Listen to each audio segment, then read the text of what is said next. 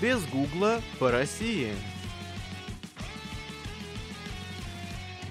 Здравствуйте, дорогие слушатели, это Богдан Рудич, и в эфире программа «Без гугла по России». Наши сегодняшние гости расскажут нам о Калининграде. Привет! Всем привет, меня зовут Настя, мне 19 лет, я учусь в Московской государственной юридической академии в Институте бизнес-права. В Калининград я приехала, когда мне было 8 лет, поэтому могу сказать, что свое детство и юность я провела именно в этом городе и очень сильно его люблю. А чем тебе так нравится Калининград? А, именно с этим городом у меня связаны самые теплые воспоминания, да его, в принципе, невозможно не любить, потому что Калининградская область, она сама по себе очень уютная, она очень удобная в плане инфраструктуры, развития молодого поколения. Я провела там самые лучшие насыщенные годы своей жизни, и именно там обрела хобби, которым занимаюсь до сих пор. Я очень люблю снимать короткометражные фильмы и социальные ролики. А в чем именно заключается развитие молодого поколения? В Калининградской области очень много программ, направленные на развитие молодежи. Допустим, одна из таких развлекательных программ – это «Мы россияне». Детей из Калининграда отправляют э, по городам России с туристическими экскурсиями, рассказывают им про особенности этих городов, про музеи и тому подобное. Также в Калининграде есть э, Центр развития одаренных детей – это место, где собираются лучшие умы Калининградской области. Их развивают в плане лингвистики, технических специальностей, медицины и тому подобного. А также, так как у нас э, близость с Европой, у нас много программ направлены на обмен опытом. Мои друзья ездили учиться в немецкие школы, а одна из подруг сейчас учится в чешском вузе, и туда ей поступить было намного проще, чем в любой московский вуз. Еще ты сказала, что Калининградская область очень уютная. Расскажи, почему? Да, она на самом деле такая. И, ну вот банальный пример, если мне захочется перезагрузиться, побыть в одиночестве или как-то вдохновиться, я могу сесть на автобус, 20 минут посмотреть на красивые поля, и вот я уже на берегу моря, в курортном городе Зеленоградске или в любом другом, кормлю чаек, хожу по пирсу, смотрю на волны, это такое место силы, я бы сказала, и у нас, э, вот мы с родителями любим путешествовать по области, не раз натыкались на заброшенные немецкие сады с яблоками, с алучой. А, это тоже своеобразные приключения, которые, наверное, не так распространены в других городах России. Ну и, в принципе, сам Калининград по себе как город, он хоть и маленький, но правильно продуманный.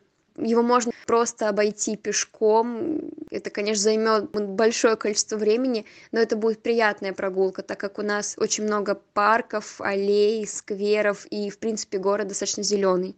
А где ты все-таки посоветуешь погулять туристам? Если хочется погрузиться в историческую часть города, то я бы посоветовала погулять по улице Тельмана.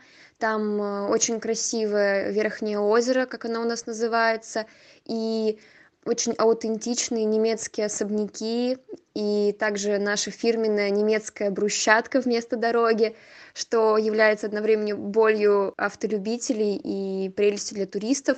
Также это, конечно же, остров Канта. Это место, где жил и творил немецкий философ Иммануил Кант.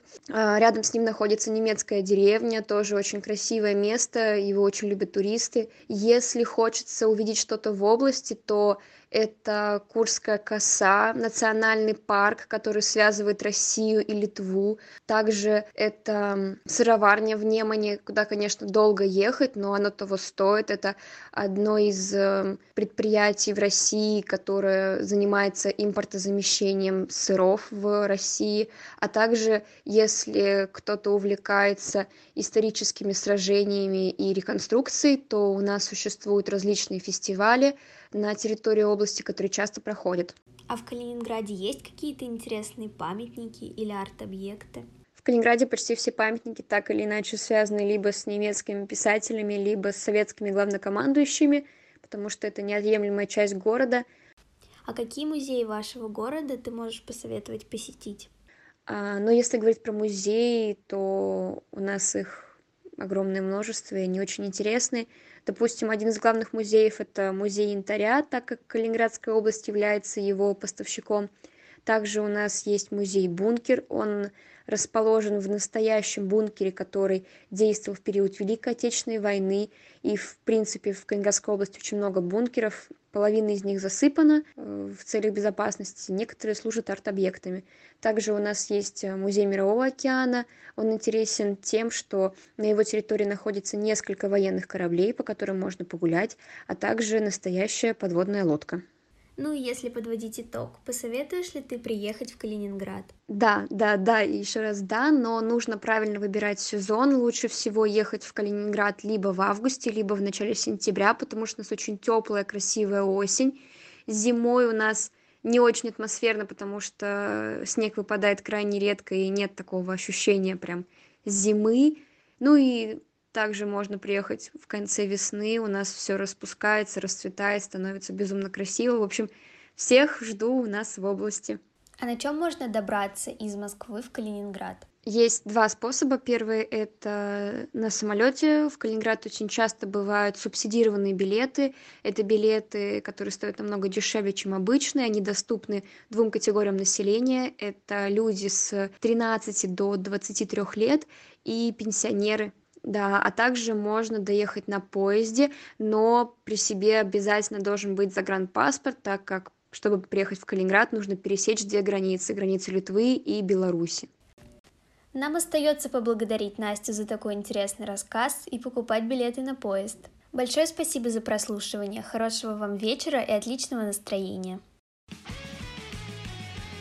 Без гугла по России.